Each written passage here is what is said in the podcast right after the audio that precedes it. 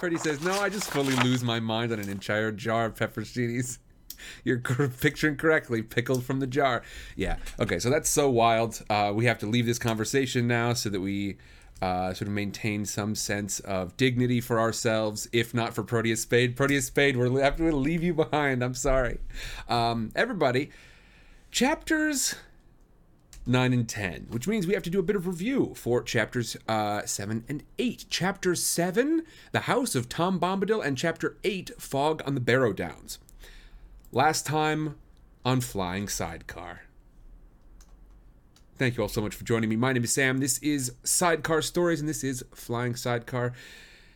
This is a voice actor's venture through some stories that we all love. And last time we ventured through the House of Tom Bombadil and the Barrow Downs. So, chapter 7. We've just been rescued. We being uh, us, the hobbits, I guess.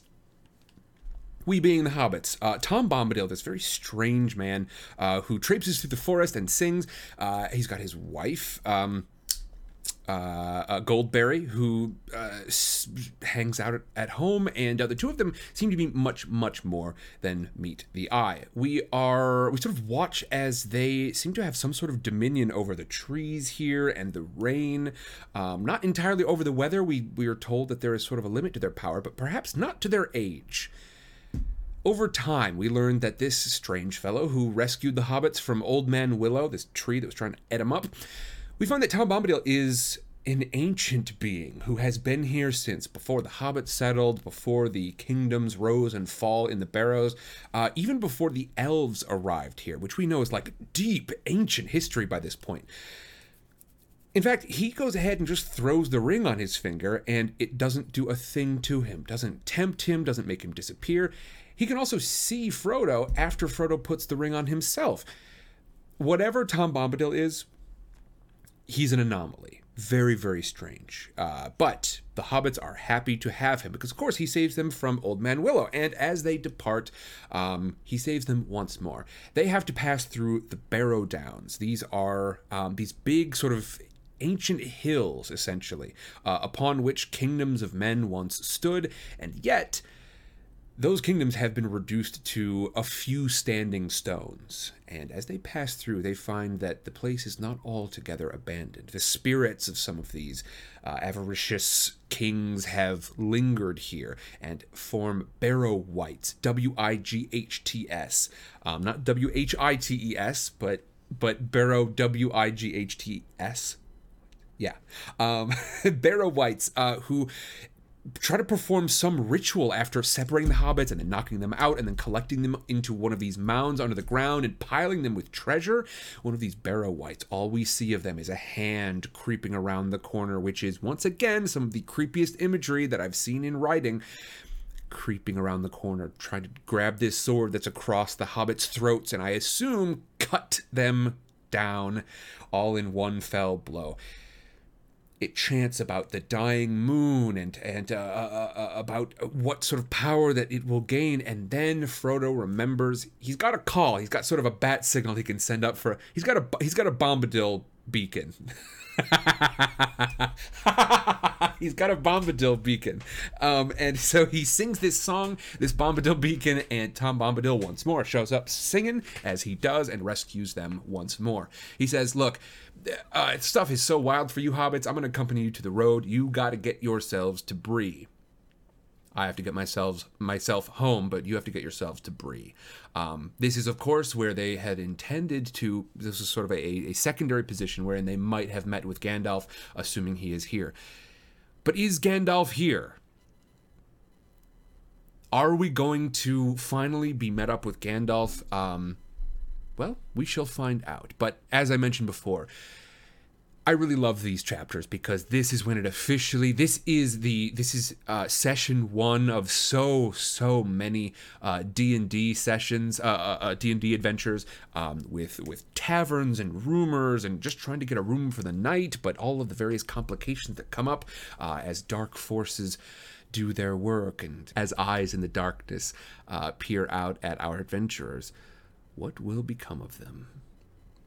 Pretty Spade says Sauron looks through, sees a weird blue eye and a beardy guy grinning ominously. Yeah, wouldn't that be great? Hey, uh, yeah, for for whatever reason, I had it. I've got it like lodged in my mind now that Forest Whitaker would make an excellent Tom Bombadil.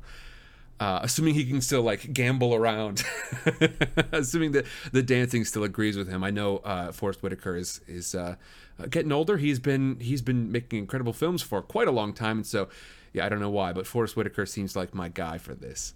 Um, um, I could also see Idris Elba. Thank you, Soph. Idris Elba, yes, very much so. Uh, yeah, I feel like Idris Elba can make a great one too. Um, but yeah, Forest Forest Whitaker, I think, is my guy for this.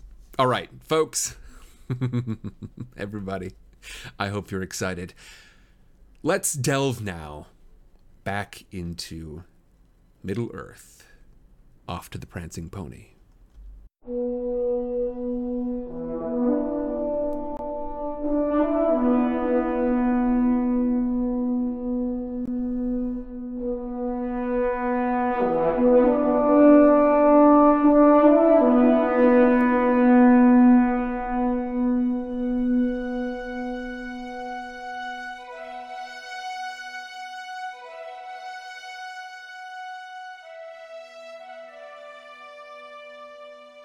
Chapter 9 At the Sign of the Prancing Pony. Bree was the chief village of the Breeland, a small inhabited region like an island in the empty lands round about. Besides Bree itself, there was Staddle on the other side of the hill, Combe in a deep valley a little further eastward, and Archet on the edge of the Chetwood. Lying round Bree Hill and the villages was a small country of fields and tamed woodland only a few miles broad. The men of Breeland were brown haired, broad, and rather short, cheerful, and independent. They belonged to nobody but themselves, and they were more friendly and familiar with hobbits, dwarves, elves, and other inhabitants of their world about them than what is usual with the big people. According to their own tales, they were the original inhabitants, and were the descendants of the first men that ever wandered into the west of the Middle World. Few had survived the turmoils of the elder days, but when the kings returned again over the great sea, they found the Bree men still there. And they were still there now, when the memory of the old kings had faded into the grass. In those days, no other men had settled in the dwellings so far west or within a hundred leagues of the Shire, but in the wild lands beyond Bree there were mysterious wanderers. The Bree folk called them rangers and knew nothing of their origin. They were taller and darker than the men of Bree, and were believed to have had strange powers of sight and hearing, and to understand the languages of beasts and birds. They roamed at will southwards and eastwards, even as far as the Misty Mountains, but they were now few and rarely seen. When they appeared, they brought news from afar and told strange, forgotten tales which were eagerly listened to, but the Bree folk did not make friends of them.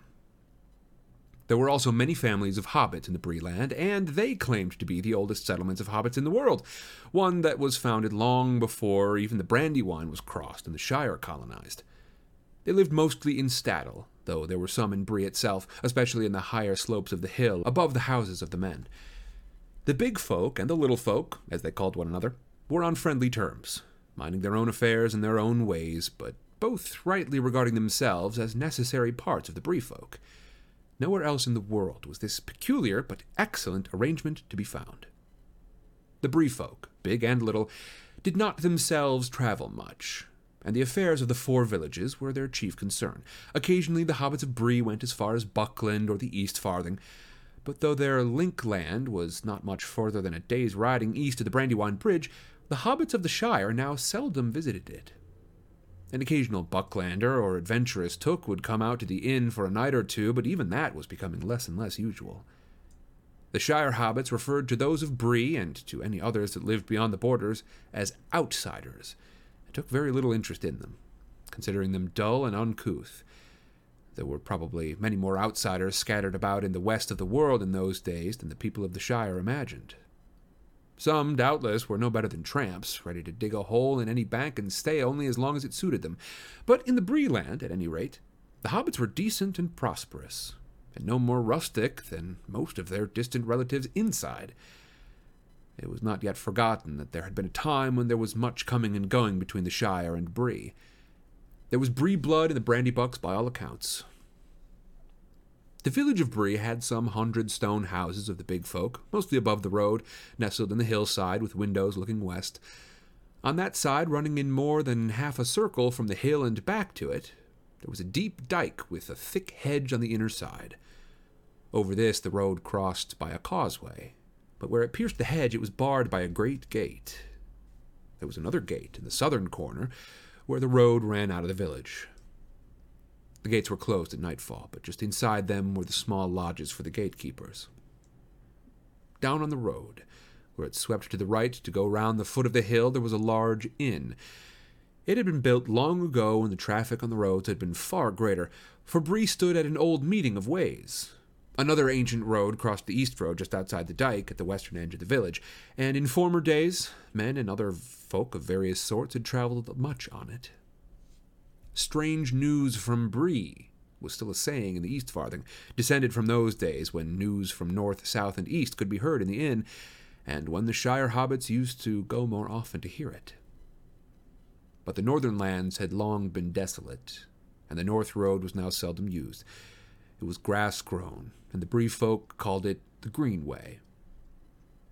The Inn of Bree was still there, however, and the innkeeper was an important person. His house was a meeting place for the idle, talkative, and inquisitive among the inhabitants, large and small of the four villages, and a resort of rangers and other wanderers, and for such travellers, mostly dwarves, as still journeyed in the east road, to and from the mountains. It was dark, and white stars were shining when Frodo and his companions came at last to the Greenway crossing and drew near to the village.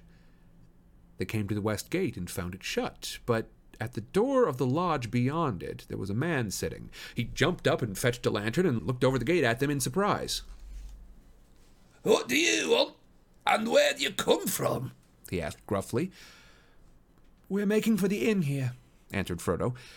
We're journeying east and cannot go further tonight. Hobbits? Four hobbits? And what's more out of the Shire by their talk? said the gamekeeper, softly, as if to himself. He stared at them darkly for a moment, and then slowly opened the gate and let them ride through.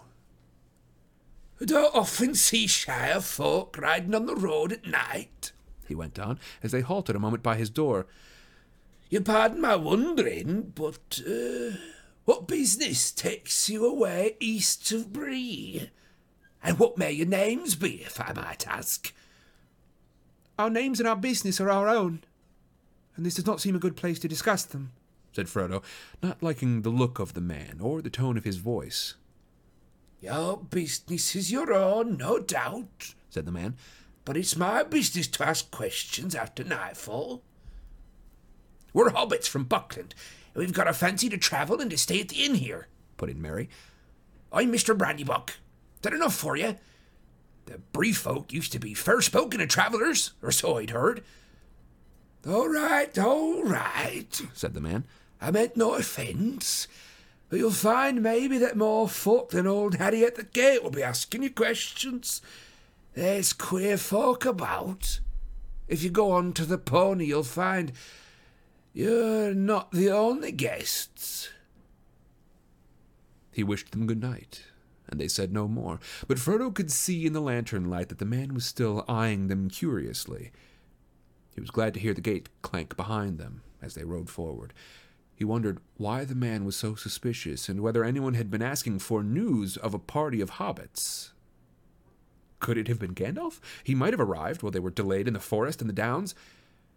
But mm, there was something in the look and the voice of the gatekeeper that made him uneasy. The man stared after the hobbits for a moment and then went back to his house.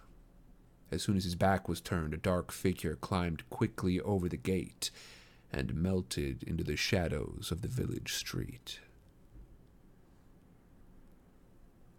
The hobbits rode up a gentle slope, passing a few detached houses, and drew up outside the barn. The houses looked large and strange to them. Sam stared up at the inn in the three stories and many windows and felt his heart sink. He had imagined himself meeting giants taller than trees and other creatures even more terrifying some time or another in the course of his journey. But at the moment he was finding his first sight of men in their tall houses quite enough, indeed too much for the dark end of a tiring day. He pictured black horses standing all saddled in the shadows of the inn yard, and black riders peering out of the dark upper windows. We surely aren't going to stay here for the night, sir, are we? he exclaimed. If there are hobbit folks in these parts, why don't we look for some that's willing to take us in? It will be more home like. What's wrong with the inn? said Frodo. Tom Bombadil recommended it. I expect it's home like enough inside. Even from the outside, the inn looked like a pleasant house to familiar eyes.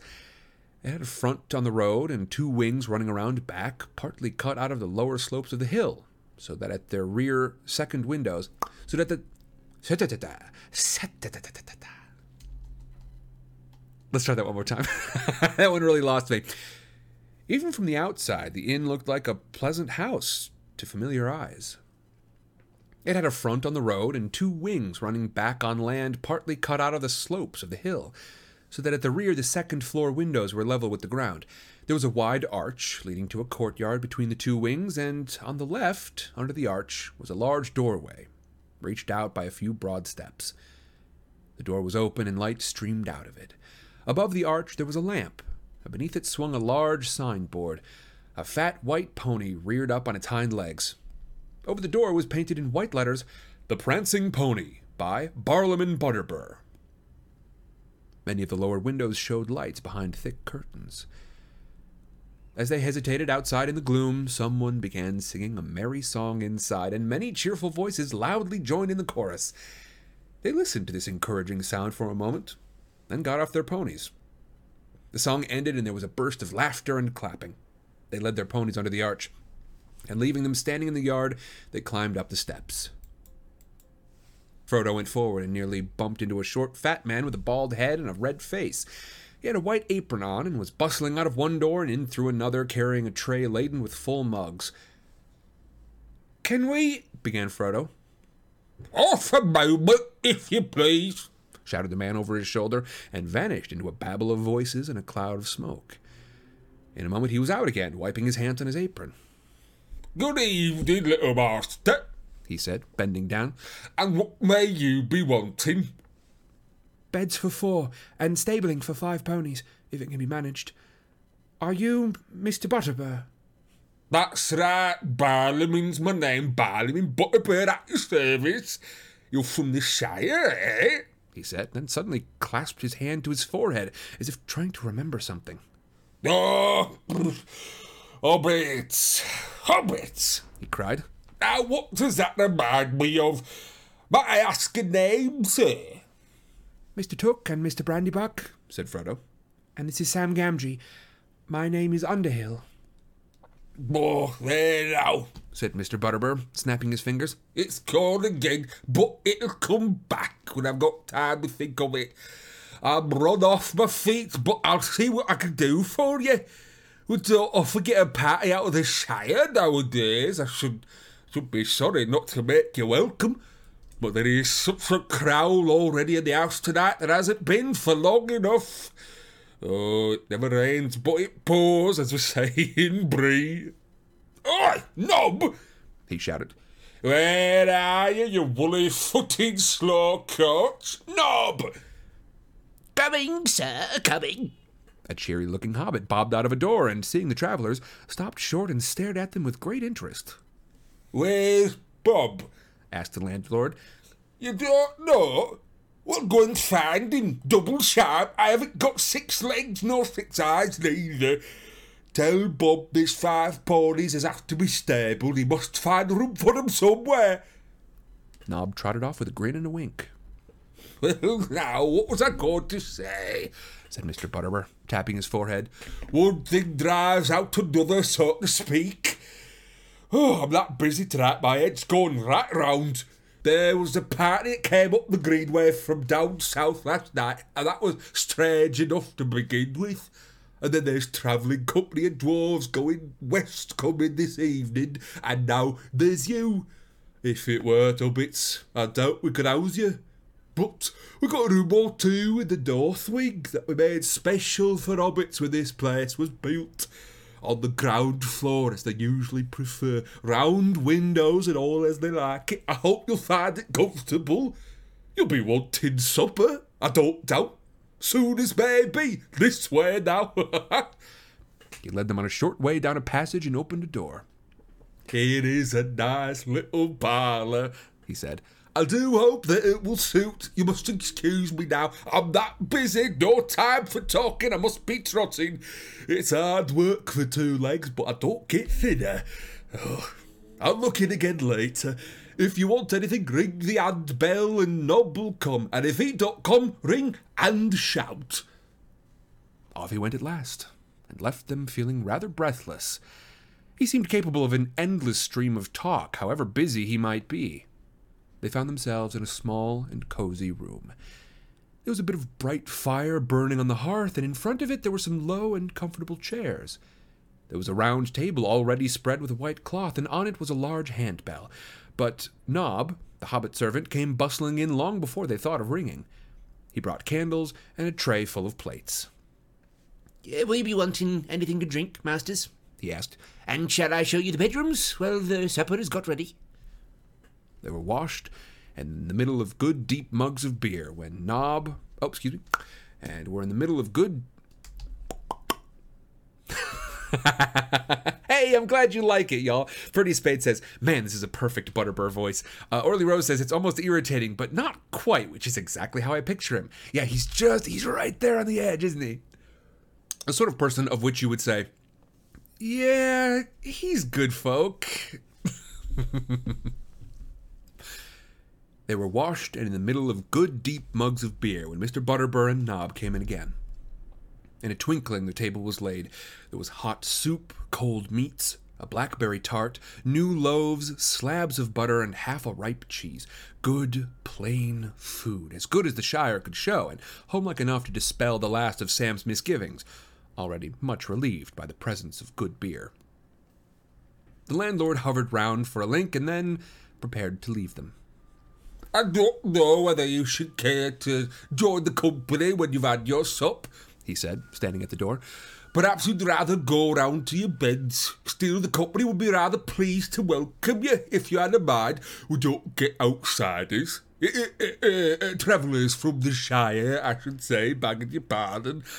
We don't get them often, and we like to hear a bit of news or any story or song you may have in mind. But as you please, as you please, ring the bell if you lack anything. So, refreshed and encouraged did they feel at the end of their supper, about three quarters of an hour steady going, not hindered by unnecessary talk, that Frodo, Pippin, and Sam decided to join the company. Merry said it would be too stuffy. I shall sit here quietly by the fire for a bit. Perhaps go out later for a sniff of the air. Mind your P's and Q's, and don't forget, you're supposed to be escaping in secret, and you're still on the high road, and not very far from the Shire. All right, said Pippin. Mind yourself, don't get lost, and don't forget it's safer indoors. The company was in the big common room of the inn. The gathering was large and mixed, as Frodo discovered, and his eyes got used to the light. This came chiefly from a blazing log fire, for the three lamps hanging from the beams were dim and half veiled in smoke. Barliman Butterbur was standing near the fire, talking to a couple of dwarves and one or two strange looking men. On the benches were various folk men of Bree, a collection of local hobbits, sitting chattering together, a few more dwarves and other vague figures difficult to make out in the shadows and corners. As soon as the Shire hobbits entered, there was a chorus of welcome from the Breelanders. The strangers, especially those that had come from the Greenway, stared at them curiously. The landlord introduced the newcomers to the Bree folk so quickly that, though they caught many names, they were seldom sure who the names belonged to. The men of Bree seemed to all have rather botanical, and to the Shire folk rather odd, names, like Rushlight, Goatleaf, Heathertoes, Appledore, Thistlewool, and Ferny, not to mention Butterbur. Some of the hobbits had similar names. The Mugworts, for instance, seemed numerous, but most of them had natural names, such as Banks, Brockhouse, Longholes, Sandheaver, and Tunnelly, many of which were used in the Shire. There were several Underhills from Staddle, and as they could not imagine sharing a name without being related, they took Frodo to their hearts as a long lost cousin. The Bree hobbits were, in fact, friendly and inquisitive, and Frodo soon found that some explanation of what he was doing would have to be given. He gave out that he was interested in history and geography, at which there was much wagging of heads, although neither of these words were much used in the Bree dialect. He said he was thinking of writing a book, at which there was silent astonishment, and that he and his friends wanted to collect information about hobbits living outside the Shire, especially in the eastern lands. At this, a chorus of voices broke out. If Frodo really had wanted to write a book, and had had many ears, he would have learned enough for several chapters in a few minutes. And if that was not enough, he was given a whole list of names, beginning with Old Barliman, dear, to whom he could go for further information. But after a time, as Frodo did not show any sign of writing a book on the spot, the hobbits returned to their questions about doings in the Shire. Frodo did not prove very communicative, and he soon found himself sitting alone in a corner, listening and looking around. The men and dwarves were mostly talking of distant events and telling news of a kind that was only becoming too familiar. There was trouble away in the south, and it seemed that the men who had come up the Greenway were on the move, looking for lands where they could find some peace. The Bree folk were sympathetic, but plainly not very ready to take on a large number of strangers into their little land. One of the travelers, a squint eyed, ill favored fellow, was foretelling that more and more people would be coming up north in the near future. If room isn't found for them, they'll find it for themselves. They've a right to live, same as other folk, he said loudly. The local inhabitants did not look pleased at this prospect. The hobbits did not pay much attention to all this, and it did not, at the moment, seem to concern hobbits. Big folk could hardly beg for lodgings in hobbit holes. They were more interested in Sam and Pippin, who were now feeling quite at home and were chatting gaily about the events in the Shire. Pippin roused a good deal of laughter with an account of the collapse of the roof of the town hall in Michel Delving. Will Whitfoot, the mayor, and the fattest hobbit in the West Farthing, Weth, with a Weth, Weth, Wethfarthing. That's kind of a fun voice. It's Will Whitfoot, the mayor, the fattest hobbit in the West Farthing. Will Whitfoot, the mayor, and the fattest hobbit in the West Farthing had been buried in chalk and came out like a floured dumpling. But there were several questions asked that made Frodo a little uneasy. One of the Breelanders, who seemed to have been in the Shire several times, wanted to know where the Underhills lived and who they were related to. Suddenly, Frodo noticed that a strange looking, weather beaten man, sitting in the shadows near the wall, was also listening intently to the hobbit talk. He had a tall tankard in front of him and was smoking a long stemmed pipe, curiously carved. His legs were stretched out before him, showing high boots of supple leather that fitted him well, but had seen much wear and were now caked with mud. A travel stained cloak of heavy dark green cloth was drawn close about him, and in spite of the heat of the room, he wore a hood that overshadowed his face. But the gleam of his eyes could be seen as he watched the hobbits. Who is that? Frodo asked when he got a chance to whisper to Mr. Butterbur. I don't think you've introduced him. Him? said the landlord with an answering whisper, cocking an eye without turning his head. Well, I don't rightly know. He's one of the wandering folk. Rangers, we call them. He seldom talks. No, but he can tell a rare tale when he's got the mind. He disappears for a month or a year, then he pops up again. He was in and out pretty often last spring, but I haven't seen him about much lately. What his right name is, I've never heard. But he's known round here as Strider. Goes about at a great pace on his long shacks, though he don't tell nobody what's causing him to worry so. But there's no accounting for east and west, as we say in Bree, meaning the Rangers and the Shire folk, begging your pardon. Uh, funny that you should ask about him. Uh, uh, yeah, yeah. But at that moment, Mr. Butterbur was called away by a demand for more ale, and his last remark remained unexplained. Frodo found that Strider was now looking at him, as if he had heard or guessed all that had been said. Presently, with a wave of his hand and a nod, he invited Frodo to come over and sit by him. As Frodo drew near, he threw back his hood, showing a shaggy head of dark hair specked with gray, and a pale, stern face, and a pair of keen gray eyes. Hmm. I am called Strider, he said in a low voice. I'm very pleased to meet you, Master Underhill, if old Butterbur has got your name right. He did, said Frodo stiffly. He felt far from comfortable under the stare of those keen eyes. Well, Mr. Underhill, said Strider, if I were you, I should stop your young friends from talking too much. Drink, fire, and chance meeting are pleasant enough, but well, this isn't the Shire. They're a queer folk about. Though I say it as shouldn't, you might think, he said with a wry smile, seeing Frodo's glance. And there have been even stranger travellers through Bree lately, he went on, watching Frodo's face. Frodo returned his gaze but said nothing, and Strider made no further sign. His attention seemed suddenly to be fixated upon Pippin, to his alarm, Frodo became aware that the ridiculous young Took, encouraged by his success with the fat mayor of Michel Delving, was now actually giving a comic account of Bilbo's farewell party. He was already giving an imitation of the speech and was drawing near to the astonishing disappearance. Frodo was annoyed. It was a harmless enough tale for most of the local hobbits, no doubt, just a funny story about those funny people away beyond the river. But some, old Butterbur for instance, knew a thing or two and had probably heard rumors long ago about Bilbo's vanishing. It would bring the name of Baggins to their mind, especially if there had been inquiries in Bree after that name. Frodo fidgeted, wondering what to do. Pippin was evidently much enjoying the attention he was getting, and had become quite forgetful of their danger. Frodo had a sudden fear that, at the present mood, he might even mention the ring, and that might well be disastrous. You better do something quick, whispered Strider in his ear. Frodo jumped up and stood upon a table and began to talk. The attention of Pippin's audience was disturbed. Some of the hobbits looked at Frodo and laughed and clapped, thinking that Mr. Underhill had taken as much ale as was good for him. Frodo suddenly felt very foolish, and found himself, as was his habit when making a speech, fingering the things in his pocket. He felt the ring on its chain, and quite unaccountably the desire came over him to slip it on and vanish out of this silly commotion.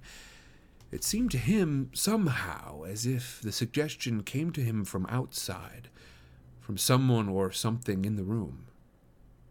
He resisted the temptation firmly and clasped the ring in his hand as if to keep hold of it and prevent it from escaping or doing any mischief. At any rate, it gave him no inspiration. He spoke a few suitable words, as they would have been called in the Shire, we're all very much gratified by the kindness of your reception, and I venture to hope that my brief visit will help to renew the old ties of friendship between the Shire and Bree. he hesitated and coughed. Everyone in the room was now looking at him. A song! Shouted one of the hobbits. A song! A song! shouted the others. Come on, master, sing us something we've not heard before. For a moment, Frodo stood gaping. then, in desperation, he began a ridiculous song that Bilbo had been rather fond of, and indeed rather proud of, for he had made up the words himself. It was about an inn, and was probably why it came into Frodo's mind just then. Here it is in full. Only a few words of it are now, as a rule, remembered. Though there's an inn, a merry old inn, beneath an old grey hill, and there they brew a beer so brown that the man on the moon himself came down one night to drink his fill. In Ostler has a tipsy cat, then plays a five string fiddle. Up and down he runs his bow, now squeaking high, now purring low, now sawing in the middle. The landlord keeps a little dog that's mighty fond of jokes. Then there's good cheer among the guests. He cocks his head at all the jests and laughs until he chokes. They keep a horned old cow as proud as any queen, but music turns her head like ale and makes her wave her tufted tail and dance upon the green. And oh, the rows of silver dishes and the store of silver spoons for Sunday. There's a special pair, and these they polish up with care on Saturday afternoons. The man on the moon was drinking deep, the cat began to wail. A dish and a spoon on the table danced, a cow in the garden madly pranced, and the little dog chased his tail. The man on the moon took another mug, then rolled beneath his chair. There he dozed and dreamed of veil to the sky, and the stars were pale. Dawn was in the air. Then the ostler said to his tipsy cat, The white horses of the moon, they neigh and champ on the silver bits, but the master's been drowned to his wits, and the sun will be rising soon. So the cat and his fiddle played hey diddle diddle, a jig that would wake the dead. He squeaked and sawed and quickened the tune while the landlord shook the man on the moon. It's after three, he said. They rode the man slowly up the hill and bungled him to the moon. While the horses galloped up in the rear and the cow came capering like a deer and a dish ran up with a spoon. Now quicker the fiddle went, hey diddle dum, the dog began to roar. The cow and the horses stood on their heads, and the guests all bounded from their beds and danced upon the floor. With a ping and a pong, the fiddle strings broke, and the cow jumped over the moon. And the little dog laughed to see such fun, the Saturday just went off at a run, and the silver Sunday spoon. Oh, the round moon rolled behind the hill as the sun raised up her head. She hardly believed her fiery eyes, for though it was dry, to her surprise, they all went back to bed. They all went back to bed. Ah, There was loud and long applause. Frodo had a good voice, and the song tickled their fancy. Where, where's old Barney? They cried. He ought to hear this. Bob, Bob ought to learn his cat the fiddle. And we'd have a dance. They all called for more ale and began to shout, Let's have it again, master. Come on now, once more. They made Frodo have another drink, and then begin his song again, while many of them joined in, for the tune was well known and they were quick at picking up words. It was now Frodo's turn to feel pleased with himself. He capered about the table, and then came a second time to the cow jumped over the moon, and he leapt in the air, much too vigorously, for he came down, bang, into a tray full of bugs and slipped and rolled off the table with a crash, a clatter, and a bump. The audience all opened their mouths wide for laughter, and then stopped short, a gaping silence. For the singer had disappeared. He simply vanished, as if he had gone slap through the floor without leaving a hole. The local hobbits stared in amazement and then sprang to their feet and shouted for Barliman. All the company drew away from Pippin and Sam, who found themselves left alone in a corner and eyed darkly and doubtfully from a distance. It was plain that many people regarded them now as the companions of a traveling magician of unknown powers and purpose. There was one swarthy Breelander who stood looking at them with a knowing and half mocking expression that made them feel very uncomfortable. Presently, he slipped out the door, followed by the squint eyed southerner. The two had been whispering together a good deal during the evening. Harry the gatekeeper also went out, just behind them. Frodo felt a fool. Not knowing what else to do, he crawled away under the tables and to the dark corner by Strider, who sat unmoved, giving no sign of his thoughts. Frodo leaned back against the wall and took off the ring. How it came to be on his finger, he could not tell. He could only suppose that he had been handling it in his pocket while he sang, and that somehow it had slipped on while he stuck out his hand with a jerk to save himself from the fall. For a moment, he wondered if the ring itself had not played him a trick. Perhaps it had tried to reveal itself on purpose, in response to some wish or command that was felt in the room. He did not like the looks of the men that had gone out. Well, said Strider, when he reappeared. Why did you do that? Worse than anything your friends could have said. You have put your foot in it. Or should I say your finger? I don't know what you mean, said Frodo, annoyed and alarmed. Oh, yes, you do, answered Strider. But we better wait till the uproar has died down. Then, if you please, Mr. Baggins, I should like to have a quiet word with you.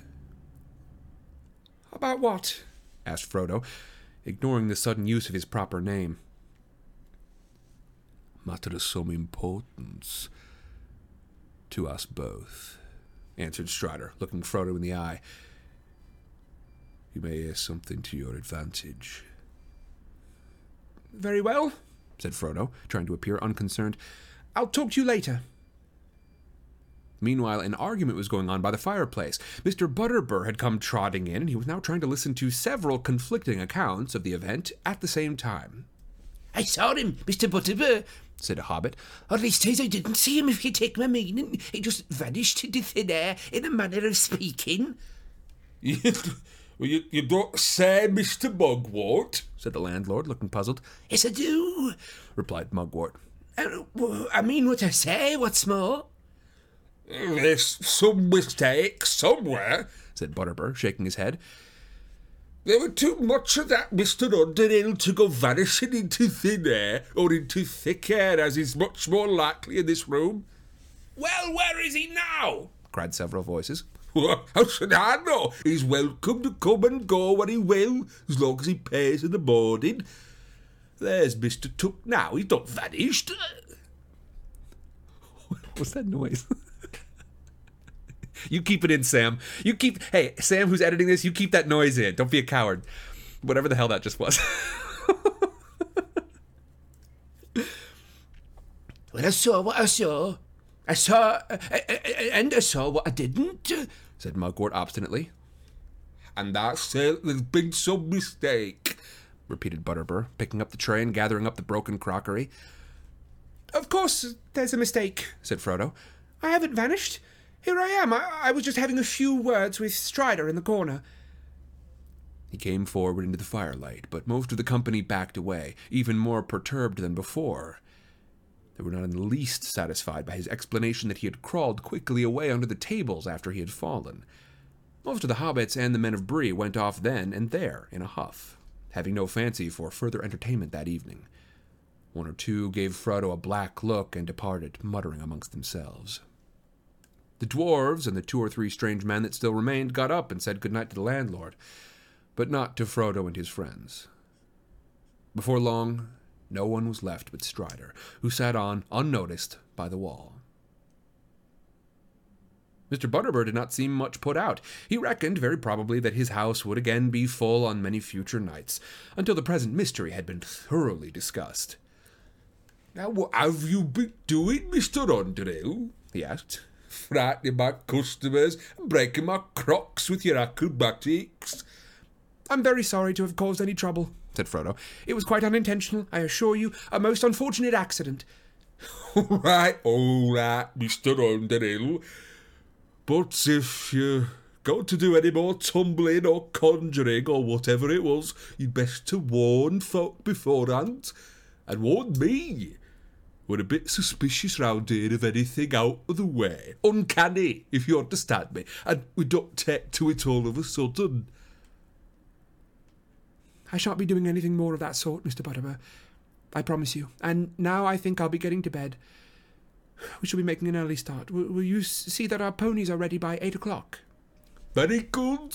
But before you go, I should like to have a word with you in private, Mr. Underhill. Something has just come back to my mind that I ought to tell you. I hope that you'll not take it amiss. When I've seen to a thing or two, I'll come along to your room if you're willing. Certainly. Said Frodo, but his heart sank.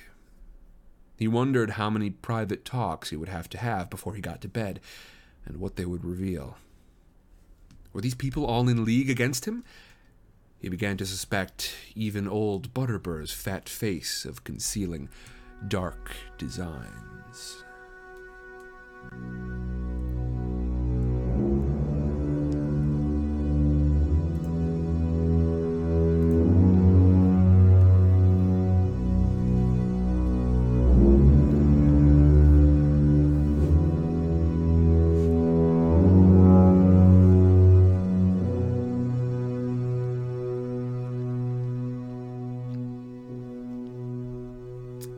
It, folks. The first of our two chapters of the evening. On to our second chapter, chapter 10, titled Strider, in just a bit. I'm going to take a quick five minute break because my water definitely needs refilling. Um, folks, what do you think so far? Gwendog says, ah, shoot, I didn't want that chapter to end. Indeed, and nor did I. We are. This is this is what I mean. We are now. We're deep in that fun stuff. We're deep in that fun stuff. Um, we are uh, on that that that real classic fantasy adventure. We've got dark figures listening to rumors and then slinking out of the room. Dark tidings, strange visitors in the day before, and now we just want to take a rest and go to bed. But no, drunken mistakes, and events of the day.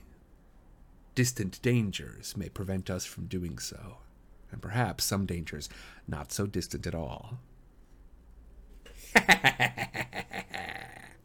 Orly Rose says, I bet Pippin had an entire pint of pepperoncinis. Um, that is terrible just to imagine that many pepperoncinis packed into one hobbit. Um, uh, yeah, Gondok says, uh, oh, I already read that one. Uh, Purdy says, y'all made fun of my pepperoncini, so I set JT on you. Well, JT speaking in Kenya, so who's gonna know? Um,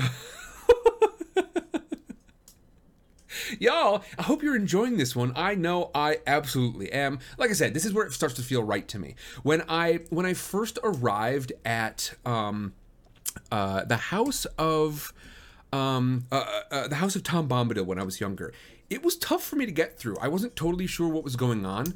Um, and then, unlike some of these scenes following up, I didn't have a great schema for like what I was looking at. You know what I mean? I, I was, we were there and we were getting these really great descriptions, but you know, when you describe a tavern, uh, there's this thing called schema. Um, uh, and schema is an important part of, of uh, you know, sort of understanding literature and just about any sort of art. But um, when you are trying to understand art, it is helpful for the author and the audience to have a shared understanding of certain things. So when we talk about rangers, for instance, right? When we talk about rangers, that conjures something to mind. There's a very narrow description actually given to rangers. Uh, folks who, I think it was like folks who wander through the wilderness. That's about it. That could mean, I mean, if we didn't have schema for this thing, then a ranger could mean anything from uh, like a, a, a hearty outdoorsman to uh, a, a person who is not uh, sort of entirely mentally present, who just literally goes wandering out through the wilderness. Um, it can mean it, like that's that's some like John the Baptist stuff. uh, what we are finding here is uh, much stronger schema. We're in a territory where the schema for this is much stronger, at the very least for me. These shared understandings of like what a tavern is, what a ranger is, um, uh, what an innkeeper does, and what they know, and what kind of authority they might have. All of this sort of stuff. Um, th- th- these are things. Well, I'm glad it's coming during my during the, the break between chapters at least. Um, all this stuff, you know, we we're able to we we're able to I was able to, I will say that instead. I was able to picture this scene much, much more clearly than what I was looking at at Tom Bombadil's house. Because you don't have a lot of schema for a being that dances and sings, but is also ancient beyond ancient has seemingly like control over some things, but insists that they don't have control over the weather, uh, can simply sing away some of the deepest, darkest, dankest creatures you've ever seen, uh, and then leaves you on the road and goes back home. there's not a lot, not a lot of schema for that, but this one, there you are. JT, JT bringing up some some alternate ideas. yes, that would have that would have been frankly that would have been right at home in The Hobbit, but not so much here in Lord of the Rings. Um, and uh, while we head on into our chatter break, I will ask you all about some points of schema here. Um, I'm, I'm actually I'm really curious about international schema. Um, when so schema is essentially just a shared cultural understanding of certain ideas. Um, uh, especially when it comes to literature, it is about the shared cultural understandings of certain things that have you know deeper connotations. Like I you know we, uh, the the the uh, the the the example I usually bring up is the dragon, right? When I say dragon, y'all all can picture a thing that isn't actually real. Why can you picture it without me telling you, without saying anything except for that name? Because we've got a really strong scared schema, shared schema for. I guess that's redundant. We've got a really strong schema for what's a dragon.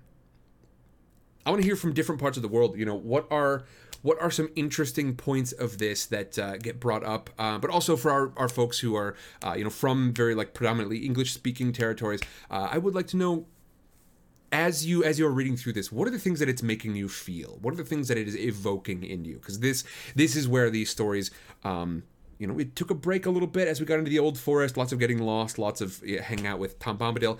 But in in the Shire and now here for sure. This tavern scene very evocative. I want to know the things that this chapter makes you feel, just sort of on a kind of on a, a more visceral level. Those those senses of comfort or whatever it may be. Just being in this busy tavern with the firelight and the descriptions of good food, all of that.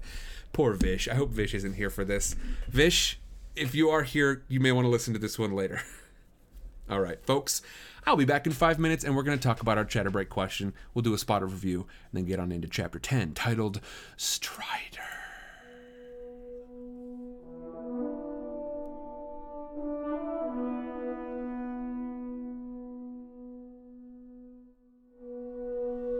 Hello, everyone, and welcome back. Good to see you all. Um, Pretty Spade says every time you're at a LARP tavern, the unease you describe is real, Orly Rose. Which I'm gonna have to dodge back to that, but um, uh, yeah, Orly Rose. Oh my God, Orly Rose. Hold on, Orly Rose. Orly Rose says uh, you need to play in Rositas. I'm at a tavern. Orly Rose, where is that? Where's it at? Is it is it if it's currently over in um the realms of Rositas, you got to let me know. Um, uh, and if not, uh, if we're talking about the the golden hen, I that that seems like a great place to like. That seems like a great channel. We the golden hen. Yeah, we gotta. If if that doesn't exist already, we need to. I need to make a channel for that. The golden hen needs to be its own like sort of central hub that sort of exists um, in the sort of like roughly in the middle of the towers, so we can we can have little adventures like this. Um, okay, I will have to address that later on. Um, but yeah, that that certainly the Golden Hen. I think it, it has had so much development; it deserves its own little spot. Um, and we always like a we always like a like a quaint little multi-story tavern, kind of, uh, you know, like looking like it was just pulled out of the countryside, uh, a little countryside town, and then placed right in the right in the middle of these towers all around. Um, just this nice little this nice little uh, rustic tavern in the middle of so much metropolis. Uh, yes, absolutely. Okay. Uh, yeah, let me know, or there was, if it doesn't already exist over in the realms of Rositas. Because I think it's close ish to.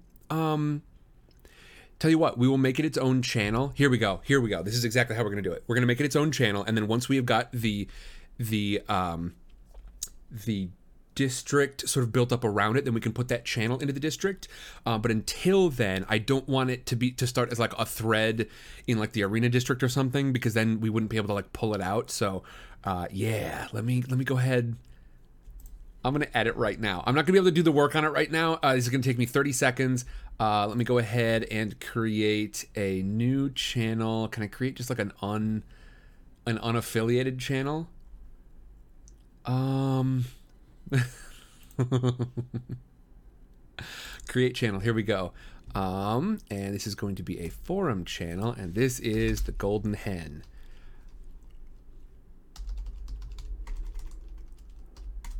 I can always change the name later. Uh which i sometimes have to do because sometimes like sometimes the word the needs to be in there and sometimes it needs to not be in there. So uh, all right. The golden hen is officially it's there it exists. Uh, let me put it down. Uh, probably I, I don't think it belongs like inside one of the major categories but it's going to go down toward the bottom i think. Uh, down near the arena but not in the arena. Let me see if it'll let me do this. If it'll let me do this excuse me Uh. No, how do I get it? I want it outside the. I want it outside the category. How do I put it? No. Okay. Tell you what. Since the arena is the only place that we have in the in the towers themselves, it's the only district we have. I will leave it in the arena for now, with the recognition that the the golden hen is technically not in the towers district. Um, but that way, that way we can go ahead and move it later on into its proper district. Um, Uh, hold on. Let me just. I gotta create a tiny post here. Uh, this tavern is not actually in the towers in the arena district. But I wanted to start the channel nonetheless. Fantastic. Okay. Excellent. One of the reasons that I really love the Golden Hen is because it is like the quintessential uh, experience of the realms of Vercetus. For those of you who do not who do not know, um, my name is Sam. This is Sidecar Stories, and what on earth could I be talking about right now? Well, I'm talking about our second Discord server. Uh, if y'all like fantasy adventures of this sort, well, do you want to have your own? We've got an RP and adventure server uh, dedicated to the realms of Vercetus, which is a world that we have been uh, assembling and designing together for the last f- almost four years at this point. Um, and uh, I would love to have you join in as an adventurer. Uh, if you want to find out more about that, head on over to the main Discord. Uh, you can find that using the links command. Linktree slash sidecar stories. L I N K T R dot E slash sidecar stories. Okay, there we go. Without further ado, we got to move on. Um, we have to move on from this in spite of the fact that I could talk about RPGs for days. Uh, we are going to talk a little bit about our chatter break question, which is what are, what are some of the things that are evoked by this very evocative chapter? Um, uh, let me see. Orly Rose says it's actually almost a sense of unease in a way mingled with comfort. Part of me loves the idea of this dark, smoky tavern. Part of me hates the idea of the noise and the jostle and the smells and such. Yeah, it's definitely a busy spot, right? This is a, a this is a place for people to gather and to you know get out their social energies. Uh, Pretty Spade says, I don't know. I feel like this chapter makes me want to hang out in some warm, smoky, chaotic tavern, but in a quiet corner obviously. Uh, for those of you who know me, um, pandemic has changed me somewhat, but like my, my social aptitudes are definitely a little bit different than when I went into the pandemic. But I'm definitely not a quiet corner guy in this particular tavern. Would love it, would not be in quiet corner. Uh, yeah, Pretty Spade would just be alone with your jar of pepperoncinis. um, Yes, indeed. But yeah, Pretty Spade says uh, every time you're at a tavern larp, that unease that you describe is real. Uh, or there are so many conversations going around you, and you can only hear snippets, and some are bound to be important, but you can't focus on anything without being obvious. It makes you a little paranoid. And um, yeah, that's a really interesting kind of take on this. It, it's it's maybe a good reason why this kind of atmosphere has become a good one for the starts of adventures. Like you said, lots of little snippets of conversations, um, and uh, to really like to to really get a good listen to one of them, you kind of have to formally, socially attach yourself to one of these discussions. Um, it's interesting. But yeah, uh, definitely, I really enjoy this mood, but I certainly understand how it could sort of come off as pretty overwhelming. Um, we, I, I got to get off this this pepperoncinis kick. Cannot cannot stay there and live in this pepperoncini space right now. Indeed, indeed, indeed. Okay, fantastic. Now, folks, thank you so much for joining me. My name is Sam. This is Sidecar Stories. Let's talk a bit of review. Bop, bop, bop, bop, bop. I used to play drums. Did you hear how uncoordinated that was just now? Pretty Spade just says, Join us, Sam. Join us in sake and pepperoncinis land. "Sake and pepperoncinis." That seems like a what a what a cross cultural gut rot you've got there. oh man, what a well traveled illness you've just contrived. oh boy. Um, chapter 9 at the Prancing Pony, um, at the sign of the Prancing Pony. Basically, our friends, the hobbits, enter the town of Bree and find themselves uh, at the Prancing Pony. This is a place where they are supposed to meet indeed. They're hoping to meet up with Gandalf here, but once again, Gandalf does not make an appearance. They have they have yet to see Gandalf by the end of this chapter. Maybe next chapter we shall find out. But they meet up with Barliman Butterbur after a bit of a strange encounter with Harry at the gate. Uh, a little bit more suspicion in this territory than usual. Usually this would be pretty free to travel, but it seems that there is strange talk of strange folk abroad. And Upon entering the tavern, where they use uh, f- a fake name for Frodo, but real names for the others, apparently that wasn't quite as high a priority. They use a fake name for Frodo, Mr. Underhill. Um, at the same time, Barliman Butterbur is like remembering something. He's the tavern keeper here. He's remembering something, but not quite. He'll have to he'll have to catch up with him later. He's really busy right now. He's really busy. He'll have to go off and do something else. Um, Frodo notices uh, a couple of things at once um, over the course of the night. Uh, Pippin is maybe talking about things from home, maybe a bit more freely than he ought. As a matter of fact, he's getting kicked up on the story of Bilbo's birthday party, and we know how that one ends. It ends with something that is very significantly, um, uh, very significantly related to the ring. Also, at the same time, there is there are a couple of strangers asking maybe more questions than than uh, Frodo. I almost called him Percy Jackson. uh, than than Frodo is comfortable with. Um, one of these folk who seems very attentive is this man in the corner called Strider. They call him a ranger. We don't really know what that means specifically. Again, we talked about schema during the chatter break. There's there's this idea in our minds as an audience of what a ranger is, but frankly, some of that kind of started here with Lord of the Rings, and it's developed over the years since this book was originally published. So who knows how much we would understand of this as an audience reading this for the first time back during publishing days. Um, Strider is asking a few questions directly to Frodo, but they do make him uncomfortable nonetheless. He says he would like to speak to Frodo in private. Frodo says, uh, yeah, okay. Uh, but then Strider says, also, your friend Pippin is about to blow the lid off of something important here. Uh, Frodo turns around, uh, and in order to distract everyone, he gives a, a, short little speech that he comes up with off the top of his head, and then decides to sing one of Bilbo's songs because it seems like what people are expecting, and it's a good way to distract from the Pippin story about Bilbo and the disappearing ring. It's a great way to distract from that until Frodo falls off the table, and having had his hand in his pocket with the ring. He falls on the ground, and somehow the ring slips onto his finger and he goes invisible. He crawls into a corner, but at this point, the damage is done. People all around the tavern have seen this strange moment where the singer has fallen off the table and suddenly gone invisible. Some of them think he's just sort of a, a magician with unknown purposes, but there are definitely some who quickly leave the tavern with dark looks in their eyes. And uh, he crawls over to Strider, who says, Really, I would like to talk to you. Can we do so in private? But Frodo and his companions head off to bed. Still, in spite of all the darkness showing up here, no sign of Gandalf.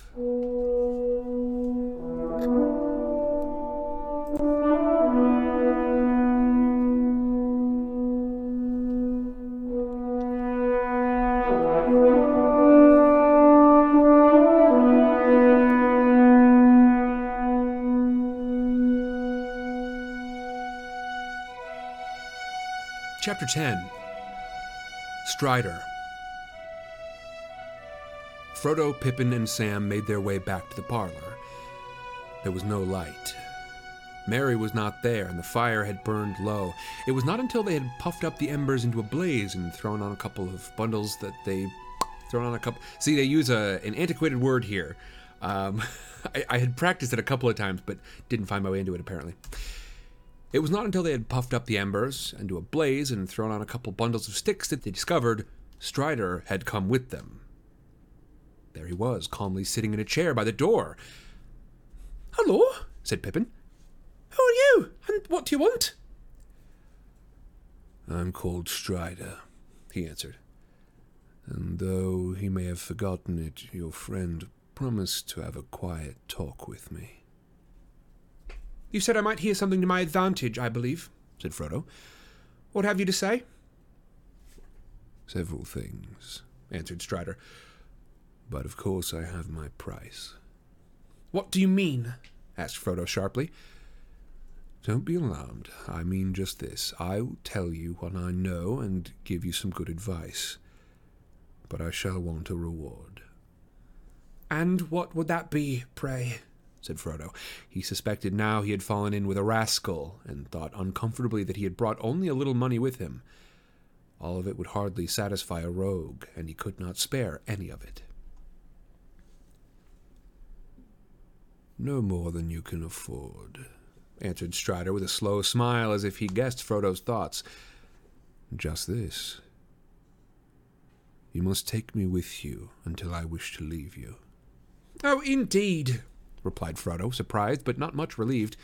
Even if I wanted another companion, I should not agree to any such thing, till I knew a good deal more about you and your business. Excellent, exclaimed Strider, crossing his legs and sitting back comfortably. You seem to be coming to your senses again. That is all too good. You've been much too careless so far. Very well, I shall tell you what I know and leave the reward to you. You may be glad to grant it when you've heard me. Go on, then, said Frodo. What do you know? Too much. Too many dark things, said Strider grimly. But as for your business. He got up and went to the door, opened it quickly, and looked out.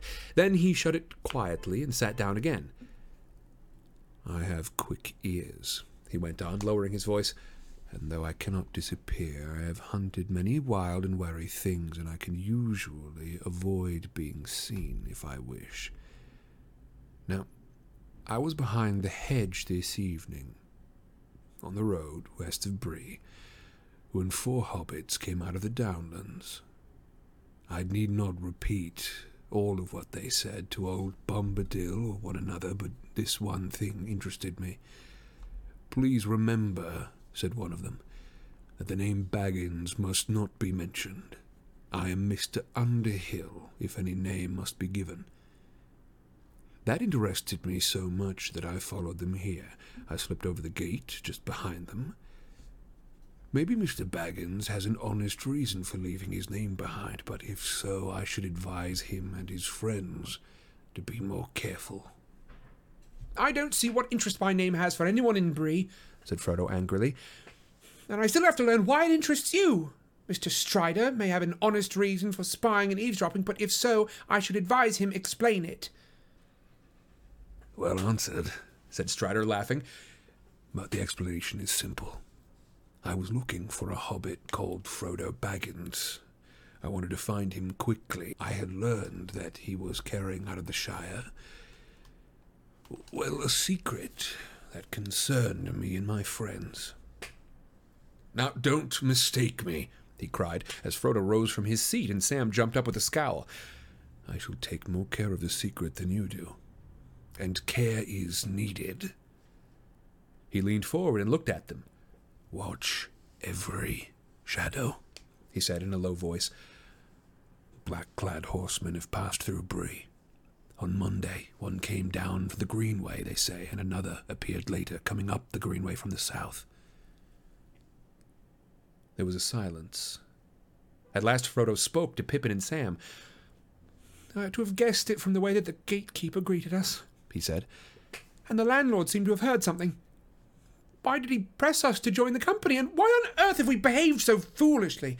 We ought to have stayed quiet in here. It would have been better, said Strider. I would have stopped your going into the common room if I could, but the innkeeper would not let me in to see you, or to take a message. Do you think that he would? began Frodo. No, I don't think any harm of old Butterbur. Only he does not altogether like mysterious vagabonds of my sort. Frodo gave him a puzzled look. Well, I have got a rather rascally look, have I not? Said Strider, with a curl of his lip and a queer gleam in his eye. But I hope we shall get to know one another better. When we do, I hope you will explain what happened at the end of your song. As for the little prank. It was sheer accident, interrupted Frodo. I wonder said Strider. Hmm. Accident, then. That accident has made your position dangerous. Hardly more than it was already, said Frodo. I knew these horsemen were pursuing me, but now at any rate they seem to have missed me and to have gone away. You must not count on that, said Strider sharply. They will return. And more are coming. There are others, I know their number. I know these riders. He paused, and his eyes were hard and cold. And there are some folk in Bree who are not to be trusted, he went on. Bill Ferny, for instance. He has an evil name in Breland, and queer folk call it his house. You must have noticed him among the company. A swarthy, sneering fellow. He was very close with one of the southern strangers, and they slipped out together just after your accident. Not all of those Southerners mean well. And as for Ferny, he would sell anything to anybody, or make mischief for amusement. What will Ferny sell? And what has my accident got to do with him? said Frodo, still determined not to understand Strider's hints. News of you, of course, answered Strider. An account of your performance would be very interesting to certain people. After that, they would hardly need to know your real name. It seems to me only too likely they will hear of it before this night is over. Is that enough? You can do as you like about my reward, take me as a guide or not. But I may say I know all the lands between the Shire and the Misty Mountains, for I've wandered over them for many years. I'm older than I look. I might prove useful. You will have to leave the open road after tonight, for the horsemen will watch it night and day. You may escape from Bree and be allowed to go forward while the sun is up, but you won't go far. They will come upon you in the wild, in some dark place where there is no help. Do you wish them to find you? They are terrible. The hobbits looked at him and saw with surprise his face was drawn as if with pain, and his hands clenched the arms of his chair. The room was very quiet and still, and the light seemed to have grown dim. For a while he sat with unseeing eyes as if walking in distant memory or listening to sound in the night far away. There, he cried after a moment, drawing his hand across his brow. Perhaps I know more about these pursuers than you do. You fear them, but you do not fear them enough. Yet. Tomorrow you will have to escape if you can. Strider can take you by paths that are seldom trodden. Will you have him? There was a heavy silence. Frodo made no answer. His mind was confused with doubt and fear. Sam frowned and looked at his master, and at last he broke out, With your leave, Mr. Frodo, I'd say no. This Strider here, he warns and says take care, and I say yes to that, and let's begin with him. He comes out of the wild. I never heard no good of such folk. He knows something, that's plain, and more than I like, but it's, it's no reason why we should let him go leading us out into some dark place far away from help, as he puts it. Pippin fidgeted and looked uncomfortable. Strider did not reply to Sam, but turned his keen eyes on Frodo. Frodo caught his glance and looked away.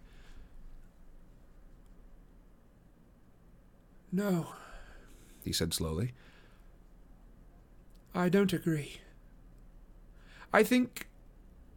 I think you're not really as you choose to look. You began to talk to me like the Bree folk, but your voice has changed. Still, Sam seems right about this. I don't see why you should warn us to take care and yet ask us to take you on trust. Why the disguise? Who are you? What do you really know about. about my business? And how do you know it? The lesson in caution has been well learned, said Strider with a grim smile. But caution is one thing, and wavering is another. You'll never get to Rivendell now on your own. To trust me now is your only choice. You must make up your mind.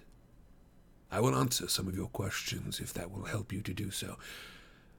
But why should you believe my story if you do not trust me already? Still, here it is. At that moment there came a knock at the door. Mr. Butterbur had arrived with candles, and behind him was Nob with cans of hot water. Strider withdrew into a dark corner. I've come to bid you good night, said the landlord, putting the candles on the table. Nob, Nob, take the water to the rooms. He came in and shut the door. It's. Uh, it's like this, he began, hesitating and looking troubled. If I've done any harm, I am sorry indeed. Uh, but one thing drives out another, as you'll admit, and, and I'm a busy man.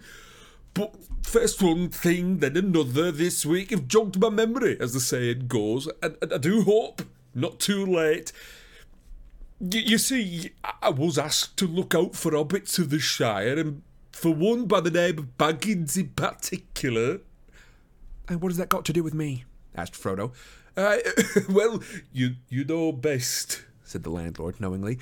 I won't give you away, but I was told that this Baggins would be going by the name of Underhill, and I was given a description that fits you well enough, if I may say so. Indeed. Let's have it then, said Frodo, unwisely interrupting. A stout little fellow with red cheeks, said Mr. Butterbur solemnly. Pippin chuckled, but Sam looked indignant. That won't help you much. It goes for most hobbits barley, he says to me, continued Mr. Butterbur with a glance at Pippin. But this one's taller than some and fairer than most, and he's got a cleft in his chin, perky chap with a bright eye. Begging your pardon, but he said it, not me. He said it. And who was he? asked Frodo eagerly. oh, but that was Gandalf, if you know who I mean. A wizard, they say he is, but he's a good friend of mine, whether or no. But uh, now I don't know what he'll have said to me if I see him again. He'll turn all of my ale sour or turn me into a block of wood. I shouldn't wonder. He's a bit hasty. Still, what's done can't be undone. Well, what have you done? said Frodo, getting impatient with the slow unraveling of Butterbur's thoughts. Oh, where was I? Uh, uh, said the landlord, pausing and snapping his fingers. No, oh, yes, yes. Uh, old Gandalf. Three months back, he walked right into my room without a knock. Barley, he says, I'm off in the morning. Will you do something for me? You've only to name it, I said. I'm in a hurry, said he, and I've got no time for myself, but I want a message took to the Shire. Have you anyone that you can send and trust to go? I can find someone myself. Oh, shoot. Held for sound. I love doing this nonsense. It's so goofy, but I love doing it. Um, uh, and I've got a chance this book is going to let me do more of it than usual. Uh, characters doing impressions of other characters. it's to be pretty subtle. I can't go full, you know, like a whole hog on it, but uh, maybe if I maybe if we come up to some real impressionist nonsense, we'll see. Barley, he says, I'm off in the morning. Will you do something for me? You've only today, but I said, I'm in a hurry, said he, and I've had no time to myself, but I want a message took to the Shire. Have you anyone that you can send uh, and trust to go? And I said, I can find someone. I said, tomorrow, maybe, or the day after. Make it tomorrow, he said. And he gave me a letter. It's addressed plain enough, said Mr. Butterbur, producing a letter from his pocket and reading out the address slowly and proudly. He valued his reputation as a lettered man. Mr. Frodo Baggins, Bag End, Hobbiton in the Shire. A letter from me? From Gandalf? cried Frodo. Ah, said Mr. Butterbur. Then your right name is Baggins. It is, said Frodo, and you better give that letter to me at once and explain why you never sent it. That's what you came to tell me, I suppose, that you've taken a long time to come to the point. Poor Mr. Butterbur looked troubled. You're right, master, he said, and I beg your pardon, and I'm mortal afraid of what Gandalf will say if harm comes of it, but I didn't keep it back a purpose. I put it by safe.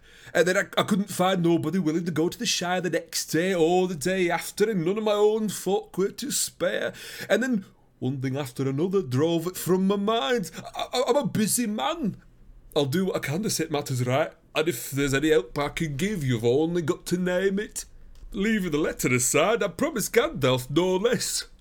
Barley, he says to me, this friend of mine's come from the Shire. He may be coming out this way before long, him and another.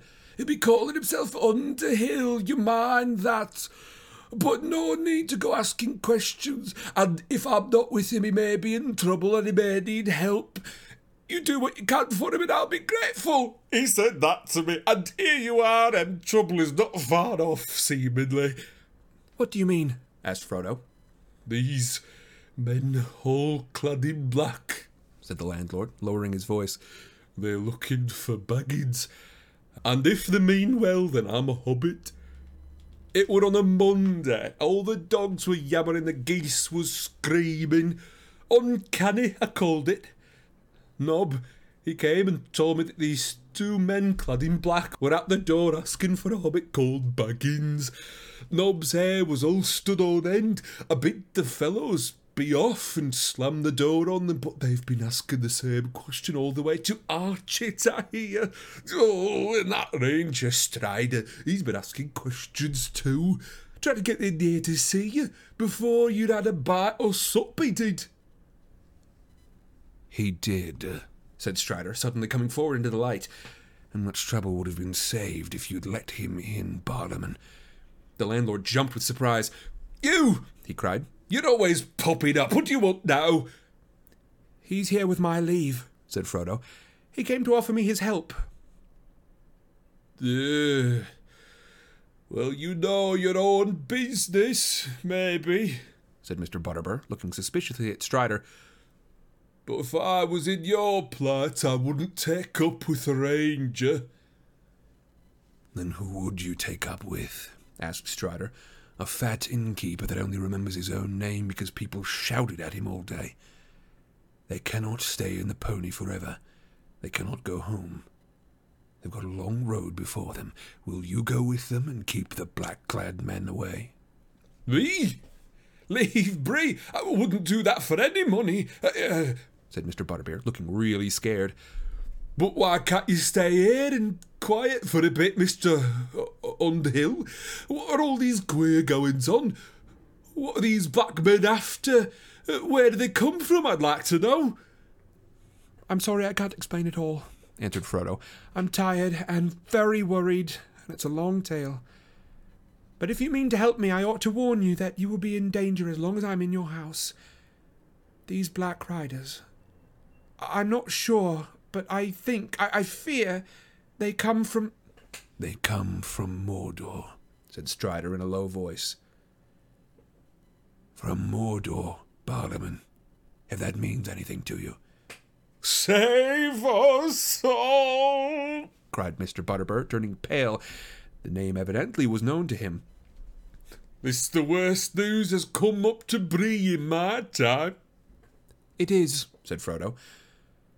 Are you still willing to help me? I am, said Mr. Butterbur. Hmm. More than ever. Though I don't know what the likes of me can do up against. Uh, uh, uh against. Uh, against the shadow in the east, said Strider quietly. Not much, Barliman, but every little bit helps. You can let Mr. Underhill stay here tonight as Mr. Underhill, and you can forget the name of Baggins until he's far away. I'll do that, said Butterbur, but they'll find out that he's here without help from me, I'm afraid. It's a pity Mr. Baggins drew attention to himself this evening, t- to say no more. The story that Mr. Bilbo's going off has been heard before tonight in Bree. Even our Nob has been doing some guessing up his slow pate. There are others in Bree quicker on the uptake than he is. Well, we can only hope that the riders won't come back yet, said Frodo. I hope not indeed, said Butterbur. But spooks or no spooks, they won't get in the pony so easy. Don't you worry till morning. Nob'll say no word. No black clad man shall pass my doors while I stand on my legs. Me and my folk will keep watch tonight, but you'd best get some sleep if you can. In any case, we must be called at dawn, said Frodo. We've got to get off as early as possible. Breakfast at six thirty, please. Right. I'll see to the orders, said the landlord. Good night, Mr. Baggins. Uh, uh, uh, Underhill, Underhill, I should say. Good night. Oh, bless me. Where's your Mr. Brandybuck? I. I don't know, said Frodo with sudden anxiety. They had forgotten all about Merry, and it was getting late. I'm afraid he's out. He said something about going for a breath of air. Well, you do want looking after and no mistake. Your party might be on a holiday, said Butterbur. I must go and bar up the doors quick, but I'll see that your friend is let in when he comes. Oh, I'd better send Nob out to look for him. Good night to all of you.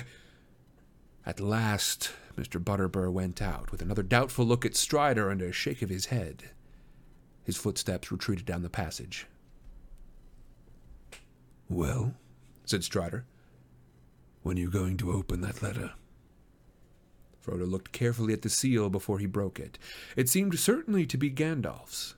Inside, written the wizard's strong but graceful script, was the following message A prancing pony, Bree, mid year's day, Shire year 1418. Dear Frodo, Bad news has reached me here. I must go off at once. You'd better leave Bag End soon and get out of the Shire before the end of July at latest. I shall return as soon as I can, and I will follow you if I can find that you are gone. Leave a message for me here if you pass through Bree. You can trust the landlord, Butterbur. You may meet a friend of mine on the road, a man lean, dark, tall, by some called Strider. He knows our business and will help you make for Rivendell. There is hope that we may meet again. If I do not come, Elrond will advise you. Yours in haste, Gandalf. P.S. Do not use it again, for whatever reason. Do not travel by night. P.P.S. Make sure that it is the real Strider. There are many strange men on the roads. His true name is Aragorn. All that is gold does not glitter. Not all those who wander are lost. The old that is strong does not wither. Deep roots are not reached by the frost. From the ashes a fire shall be woken, a light from the shadows shall spring. Renewed shall be blade that was broken, the crownless again shall be king. P. P. P. S. I hope Butterbur sends this promptly. A worthy man, but his memory is like a lumber room. Thing wanted, always buried. If he forgets, I shall roast him. Farewell. Frodo read the letter to himself and then passed it to Pippin and Sam. Really, old Butterbur has made a mess of things, He said, He deserves roasting. If I'd got this at once, we might have been safe in Rivendell by now, but what can have happened to Gandalf? He writes as if he were going into great danger. He's been doing that for many years. said Strider. Frodo turned and looked at him thoughtfully, wondering about Gandalf's second postscript. Why didn't you tell me you were Gandalf's friend at once? He asked. It would have saved time. Would it? Would any of you have believed me until now? said Strider. I knew nothing of this letter. For all I knew, I had to persuade you to trust me without proofs, if I was to help you. In any case, I did not intend to tell you all about myself at once. I had to study you first and make sure of you. The enemy has set traps for me before now. As soon as I had made up my mind, I was ready to tell you whatever you asked. But I must admit, He added with a queer laugh. I hoped you wouldn't take me for my own sake. A hunted man sometimes wearies of distrust and longs for friendship. Oh, I hoped that you would take me for my own sake. A hunted man sometimes wearies of distrust and longs for friendship. But there I believe my looks are against me. They are, at first sight at any rate. laughed Pippin with sudden relief after reading Gandalf's letter. But handsome is as handsome does, as we say in the Shire. And I dare say that we all look much the same after lying for days in hedges and ditches. It would take more than a few days, or weeks, or years of wandering in the wild to make you look like Strider, He answered. And you would die first, unless you're made of sterner stuff than you look to be. Pippin subsided, but Sam was not daunted, and he still eyed Strider dubiously. How do we know that you're the Strider that Gandalf speaks about? he demanded. You never mentioned Gandalf till this letter came out. You might be a play acting spy, for all I can see, trying to get us to go with you. You might have done the real Strider and took his clothes. What have you to say to that? I say that you're a stout fellow, answered Strider. but I'm afraid my only answer to you, Sam Gamgee, is this. If I had killed the real Strider, I could kill you. And I should have killed you already without so much talk. If I was after the ring, I could have it now. He stood up and seemed suddenly to grow taller. In his eyes gleamed light, keen and commanding. Throwing back his cloak, he laid his hand on the hilt of a sword that had hung concealed by his side. They did not dare to move. Sam sat wide mouthed, staring at him dumbly. But I am the real Strider, fortunately, he said, looking down at them with his face softened by a sudden smile. I am Aragorn, son of Arathorn, and if by life or death I can save you, I will. There was a long silence. At last, Frodo spoke with hesitation. I believed that you were a friend before the letter came, he said. Or at least I wished to. You have frightened me several times tonight, but never in the way that servants of the enemy would. Or, or so I imagine. I think that one of his spies would. Uh, well, seem fairer and feel fouler, if you understand. I see, laughed Strider. I look foul and feel fair, is that it? All that is gold does not glitter. Not all those who wander are lost. Did the verses apply to you, then? asked Frodo. I could not make out what they were about. But how did you know that they were in Gandalf's letter if you've never seen it? I did not know, he answered. But I am Aragorn, and those verses go with that name. He drew out his sword, and they saw that the blade was indeed broken, a foot below the hilt. Not much use, is it, Sam? said Strider. But the time is near when it shall be forged anew. Sam said nothing. Well, said Strider, with Sam's permission, we will call that settled. Strider shall be your guide. We shall have a rough road tomorrow. Even if we are allowed to leave Bree unhindered, we can hardly hope now to leave it unnoticed. But I shall try to get lost as soon as possible. I know one or two ways out of Breeland other than the main road. If once we shake off the pursuit, I shall make for Weathertop. Weathertop? Said Sam. What's that? It is a hill, just to the north of the road, about halfway from here to Rivendell. It commands a wide view all around, and there we shall have a chance to further look about us. Gandalf will make for that point if he follows us. After Weathertop, our journey will become more difficult, and we shall have to choose between various dangers. When did you last see Gandalf? Asked Frodo. Do you know where he is? Or what he's doing? Strider looked grave. I do not know, he said. I came west with him in the spring. I have often kept watch on the borders of the Shire in the last few years, when he was busy elsewhere. He seldom left it unguarded. We last met on the first of May, at Sarn Ford down the Brandywine. He told me that his business with you had gone well, and that you would be starting for Rivendell in the last week of September. As I knew he was at your side, I went away on a journey of my own and that has proved ill, for plainly some news reached him and I was not at hand to help.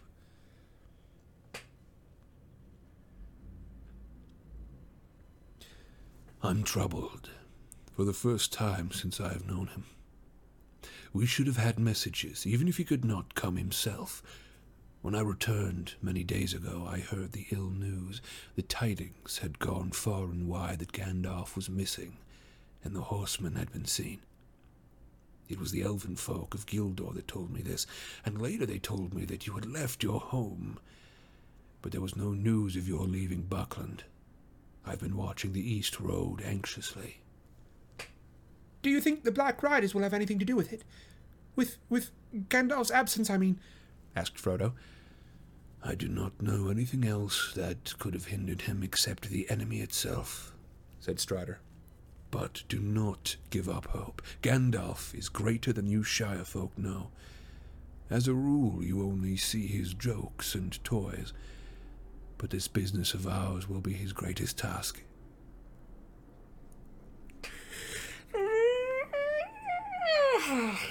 Pippin yawned.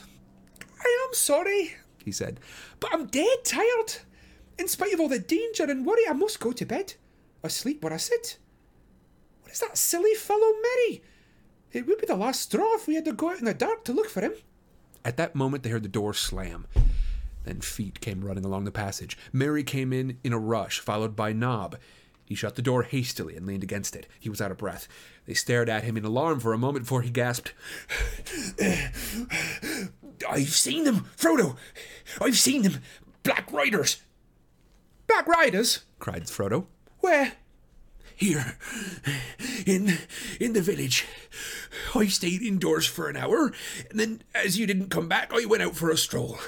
I had come back again, and was standing just outside the light of the lamp, looking at the stars. Suddenly, I shivered and felt something horrible creeping near. There was a some shade, a deeper dark among the shadows across the road, just beyond the edge of the lamplight. It slid away at once into the dark without a sound. There was no horse. Which way did it go? asked Strider, suddenly and sharply. Merry startled, looking at the stranger for the first time. Go on, said Frodo. This, this is a, a, a friend of Gandalf's. I'll explain it later. They seemed to make off up the road, eastward, continued Merry. I tried to follow. Of course, it vanished almost at once, but I went round the corner on as far as the last house on the road. Strider looked at Merry with wonder. You have a stout heart, he said, but it was foolish. I didn't know, said Merry. Neither brave nor silly, I think. I I could hardly help myself. I seemed drawn somehow. Anyway, I went, and suddenly I heard voices by the hedge. One was muttering, the other one was whispering or hissing. I, I, I couldn't hear a word it said. I didn't creep any closer because I began to tremble all over, and, and then I felt terrified. And I turned back and I was about to bolt home, and then something came up behind me, and I, I, I, I fell over. I found him, sir, put in Nob. Mr. Butterbur sent me out with a lantern. I went down to the west gate and then back up towards south gate. Just nigh Bill Ferny's house, I thought I could see something in the road. Couldn't swear to it, but it looked to me as if two men were stooping over something, lifting it up. I gave a shout. When I got there, the spot, there were no signs of him, and only Mr. Brandybuck lying on the roadside. Oh, he seemed to be asleep. I thought I'd fallen into deep water, he says to me, and then I shook him. Very queer he was as soon as I roused him. He got up and ran back here like a hare. I'm afraid that's true, said Merry, though I don't know what I said. I had an ugly dream, which I can't remember. I went to pieces. I don't know what came over me. I do, said Strider. The Black Breath. The riders must have left their horses outside and passed through the south gate in secret. They will know all the news by now, for they visited Bill Ferny, and probably that southerner was a spy as well. Something may happen in the night before we leave Bree. What, what will happen? said Merry. Will they attack the inn? No, I think not, said Strider. They're not all here yet, and in any case, that's not their way. In dark and loneliness, they are the strongest. They will not openly attack a house where there are lights and many people. Not until they're desperate. Not while all the long leagues of Eriador still lie before us. But their power is in terror, and already some in Bree are in their clutch. They will drive these wretches to some evil work. Ferny and some of the strangers, and maybe the gatekeeper too. They had words with Harry at the West Gate on Monday. I was watching them. He was white and shaking when they left him. We seem to have enemies all around, said Frodo. What are we to do? Stay here. Do not go to your rooms. They're sure to have found out which those are. The hobbit rooms have windows looking north and close to the ground. We will all remain together and bar this window and the door. But first, Nob and I will fetch your luggage. While Strider was gone, Frodo gave Merry a rapid account of all that had happened since supper. Merry was still reading and pondering Gandalf's letter when Strider and Nob returned. Well, masters, said Nob. I've ruffled up the claws and put a bolster down the middle of each bed. I've made a nice imitation of your head with a brown woolen mat, Mr. Bug- uh, uh, uh, Underhill, sir, he added with a grin. Pippin laughed. Very lifelike, he said. But what will happen when they've penetrated the disguise? We shall see, said Strider. Let us hope to hold the fort until morning. Good to see you, said Nob, and went off to take his part in the watch on the doors. Their bags and their gear they piled on the parlor floor. They pushed a low chair against the door and shut the window. Peering out, Frodo saw that the night was still clear. The sickle was swinging bright above the shoulders of Bree Hill. He then closed and barred the heavy inside shutters and drew the curtains together. Strider built up the fire and blew out the candles. The hobbits lay down in their blankets with their feet toward the hearth, but Strider settled himself in the chair against the door. They talked for a little while, for Merry still had several questions to ask. Jumped over the moon, chuckled Merry as he rolled himself into his blanket. Very ridiculous of you, Frodo, but I wish I'd been there to see. The worthies of Bree will be discussing it a hundred years hence. I hope so, said Strider. Then they all fell silent, and one by one the hobbits dropped off to sleep.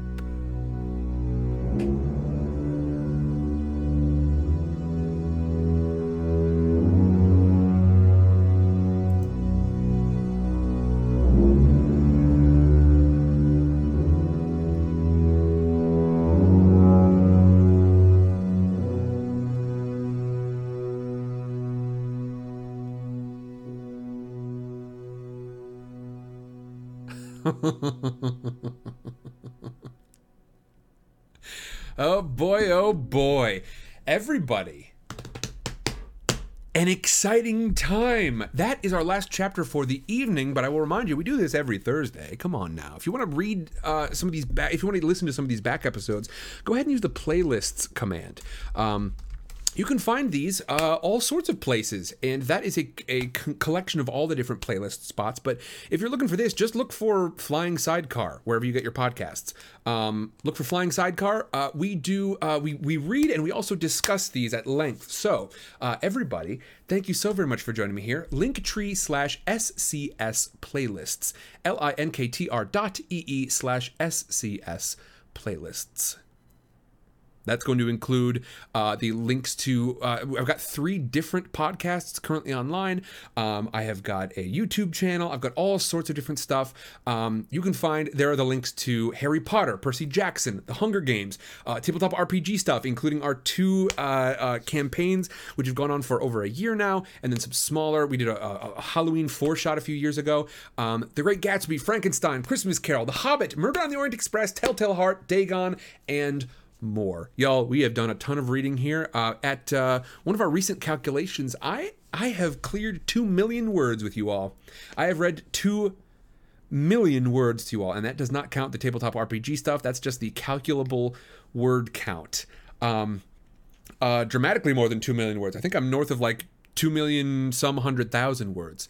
Um, but yes, all the chatting that is that is exclusively the words read off the page to you and that only counts it once because I have had to do some rereads for things. Whew. Whew, I got the hiccups. Everybody, a bit of a cliffhanger for this evening. Chapter 11 is titled A Knife in the Dark, and next week we shall see what that means. what this means indeed. So, we have met Strider. Um, We've met Strider, and uh, as with all good characters, he is introduced along with a line of poetry about him that it just exists in the world. Um, really, if you're an author, you should be doing this for all of your characters. I'm absolutely joking. This is such a wild way to introduce a character. Hey, here's Strider. He's like um, he's like kind of a like if we were to consider this modern day, right? You you go into a um, you're trying to do a, a kind of a cross country road trip because. I mean, this is kind of what Percy Jackson does by itself. But let's let's let's talk about this for a second. I'm in Southern California here, right? I've heard that uh, I have to take my cell phone and I have to go ahead and chuck it into the fire at the top of the Statue of Liberty. Right, so I'm taking a road trip.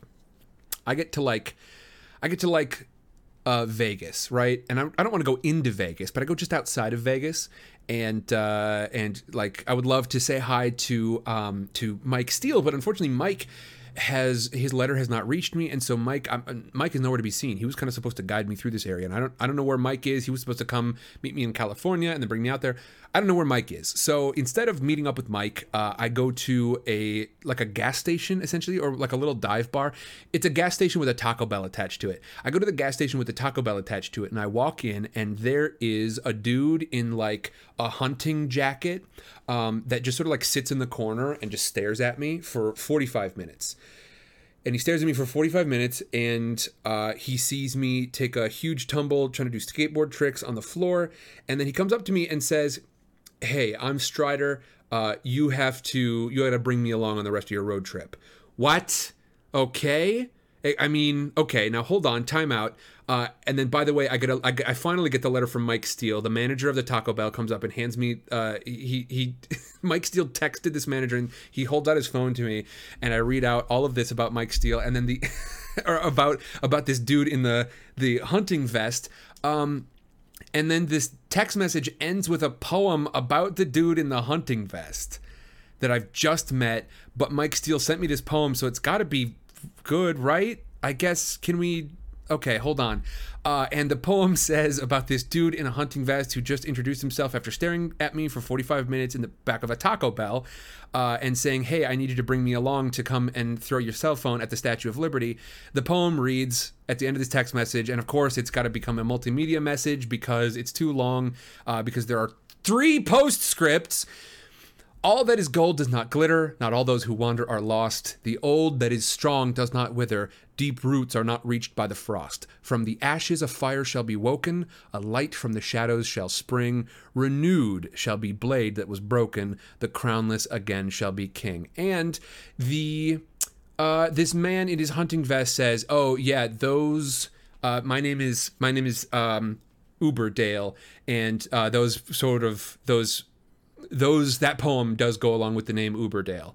Um, that's one of my names is Uberdale, and those that poem is like a, the Uberdale poem. Um, and I'm supposed to go, okay, help me chuck my phone at the Statue of Liberty. Come on, like hop into our uh, minivan with our green minivan with the the with the red driver quarter panel um, because I did get hit when I first got my driver's license.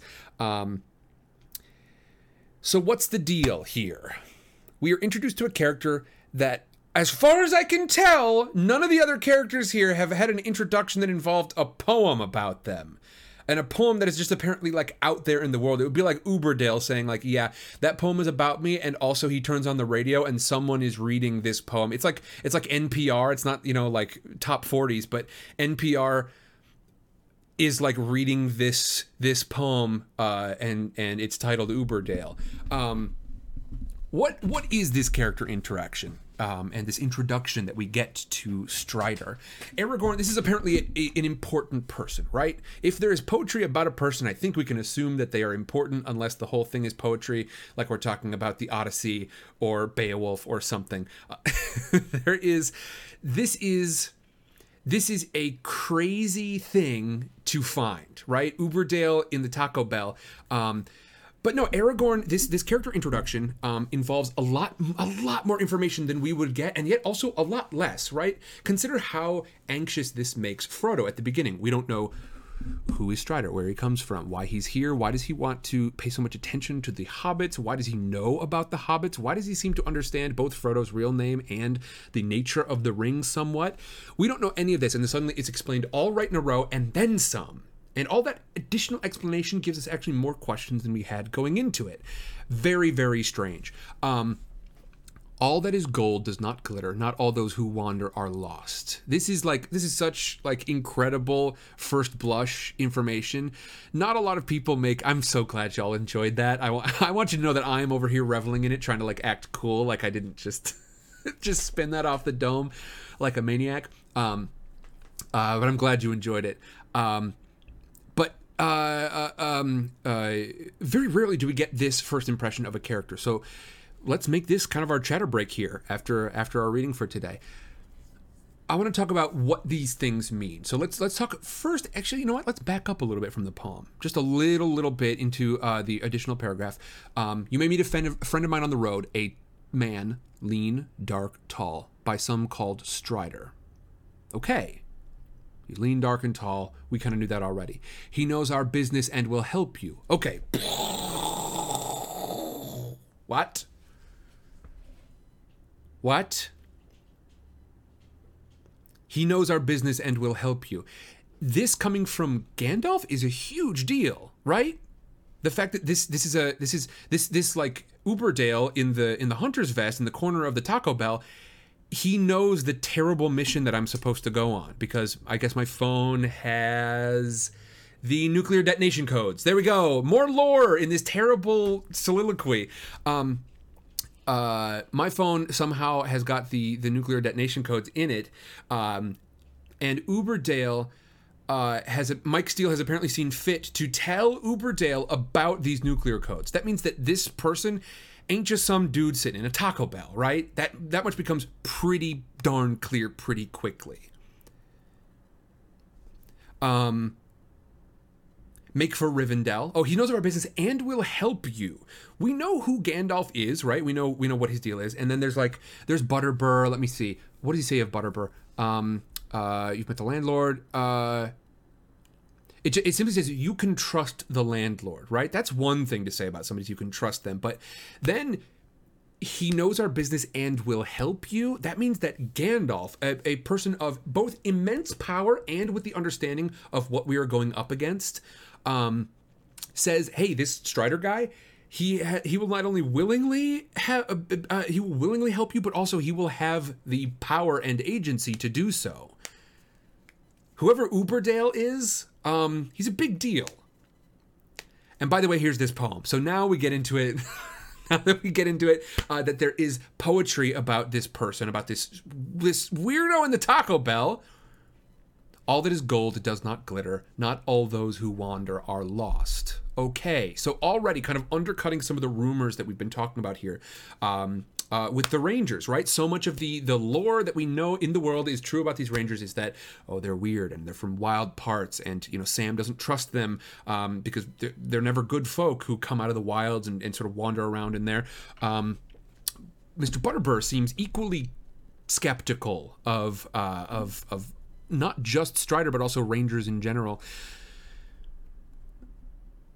But we see that all that is gold does not glitter. Okay, I mean gold that's pretty significant. Whoever this is, this is like it's not just like you know steel can sometimes get rusty. We're talking about gold here. This is a this is a person who is not just of neutral importance but of high importance.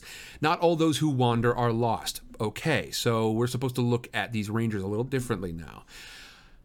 The old that is strong does not wither, deep roots are not reached by the frost. Okay, so I mean, Strider definitely mentioned he's older than he seems here right now, right? Okay, how much older are we talking? Are we talking like Tom Bombadil old? How how how much on the lookout should we be for like this guy? C- Could we give him the ring like we could to Tom Bombadil? Would that work? From the ashes a fire shall be woken, a light from the shadows shall spring. Whoa! Okay, so now we got some action. Before it was just like, yeah, you know, sometimes unexpected stuff is pretty dope, uh, and now uh, it's it's like the a new age is dawning about Uberdale. Go out to his his truck; it's got a sweet lift kit. Uberdale uh, uh, uh, is going to usher in a new age. Something, some, some sort of epoch is is conjured around Uberdale. This weirdo in the back of the Taco Bell. From the ashes, a fire will be woken. What ashes? Okay, and, and these are things that we're gonna have to look out for in the future, right? These are not things that we get to we get to know immediately. We don't know what ashes uh, Strider comes from. We don't know where he's from. Um, but apparently, he comes from something significant and will once again sort of make something significant out of those origins. And a light from the shadows shall spring. We definitely know that this individual is. Well, I should say, we know that the world around us is getting darker, right? We, we've been hearing about uh, whisperings in Bree, and you know we've watched as uh, the, the the the gatekeeper is being a little bit more hostile, a little bit more questioning than usual. All of this is pointing to kind of what Gandalf has already mentioned explicitly a number of times, which is that the world is getting darker. Yeah, Orly Rose. It's got a trailer hitch, and it's got some. It's got sweet flames painted on it. It's got a. It actually does have a fifth wheel already in it. That's not important. That's not. That doesn't really. That's not really a part of our deal here. Um, but then finally, this poem goes on to say, "Renewed shall be blade that was broken. The crownless again shall be king." And Uberdale points over our shoulders at the Taco Bell manager's phone and says, Yeah, that's actually about me. Um, not a big deal. Uh, right now, we should just sort of chill because uh, there is the most wretched biker gang on its way right here to meet you. Um, there are the remnants of the Hells Angels are on their way to this Taco Bell, uh, which means we may want to go over to the Pizza Hut across the street. Um, and just sort of wait it out there. And so me and uh, Uberdale head over to the Pizza Hut across the street um, and just sort of peek out the windows to see if the Hells Angels come up to the Taco Bell. All of this is an incredible character introduction for this for this individual who we, we must must assume is going to be vastly important, even if it weren't for that last line, right? Even if we cut off the last line of that poem, uh, all of this is just, it's incredible. Um, and so, with all of this character introduction, I will simply tell you all keep an eye on Strider, aka Uberdale. This has been fun, everybody. Who else is having fun? yeah, Van, I hope you enjoy this later on. Uh, Sofa Love says, I'm so invested in this Uberdale AU. Yeah, no, we're going to have to. I'm gonna have to talk to my cousin about this. This is the sort of stuff he would love. My cousin Seth would be super into this. Um, uh, yeah. So we're gonna go ahead. We're gonna go ahead and keep an eye out for Strider. What is Strider's deal, and uh, why do we have poetry written by a written about a person who seems to all that they do is wander the wastes and sort of show up every couple of years bearing strange news? It seems uh, this is a person who seems unnaturally disconnected with the world, and yet this poem explicitly talks about like deep roots not reached by the frost, and uh, ushering in a new age. Someone who is so separated from the world on the outside. You know, we watch as as Strider is so separated from the world, and yet this Aragorn figure of which these poems are about which these poems are written appears to be a big deal. There we go, folks. I'm gonna have to go ahead and capture my my Uberdale rant at some point, aren't I? I'll have to pop that into some highlights. I'm really glad you enjoyed it. I certainly did as well. Um, maybe, maybe y'all might have to remind me about Uberdale because I, I might not remember Uberdale next week, but maybe I can continue to make some analogies vis-a-vis Uberdale, and we can just sort of write our parody of the Lord of the Rings in parallel with reading it here, and we can just sort of write that together. Um, I don't know what sort of lot lizard Shelob is going to end up being, but uh, and good grief, getting into Gollum. Look, not important right now. Not important at the moment. We will have to we will have to come back to this next time. Um, everybody, this has been absolutely grand. Uh, I do hope that you all have a fantastic evening. Uh, don't forget what we do here. Uh, all sorts of stuff. My name is Sam. This is Sidecar Stories. And uh, on Tuesdays, we've got Vintage Sidecar, currently reading through Sherlock Holmes. On Wednesday, we've got Side Cannons. Uh, currently uh, heisting a city heisting a little gate town um, in our campaign Night School at Vesperal Academy, where Chat is playing uh, a young ghost and I am playing a young lichen. and the two of us are tr- trying to make it in the world at this secret school at Castle Vesperal. on Thursdays, of course, we are reading through The Lord of the Rings and uh, interspersed throughout the week when I can afford the time to do it. Uh, because, of course, man, oh man, am I ever behind on my editing. I hate editing. I hate it so much. I hate it so much. I hate it very much. Um, and uh, as I hate it so much, um, I still have to do it. And so I do that instead of what I would like to be doing, which is some of our late night streams, which will come up. Uh, we, of course, have the lore heavy playthrough of the Oblivion game. Uh, otherwise called just Oblivion, not the Oblivion Gang. Um, we've got Oblivion. Uh, we are doing a lore heavy playthrough. Have not had a couple of episodes of that in a while, but that's something I play on the late night when I have got nothing else to do. Like I said, not a lot of that recently. Uh, and then when Cass and I uh, sort of hang out and watch some TV together, I will do some silent streams with some sweet lo-fi backdrops and do some do some crafting. Um, I'm currently working on a one foot by one foot diorama in preparation for a four foot by six foot diorama. Uh, and I should add that's going to be about a foot and a half tall in some places um, of the Shire.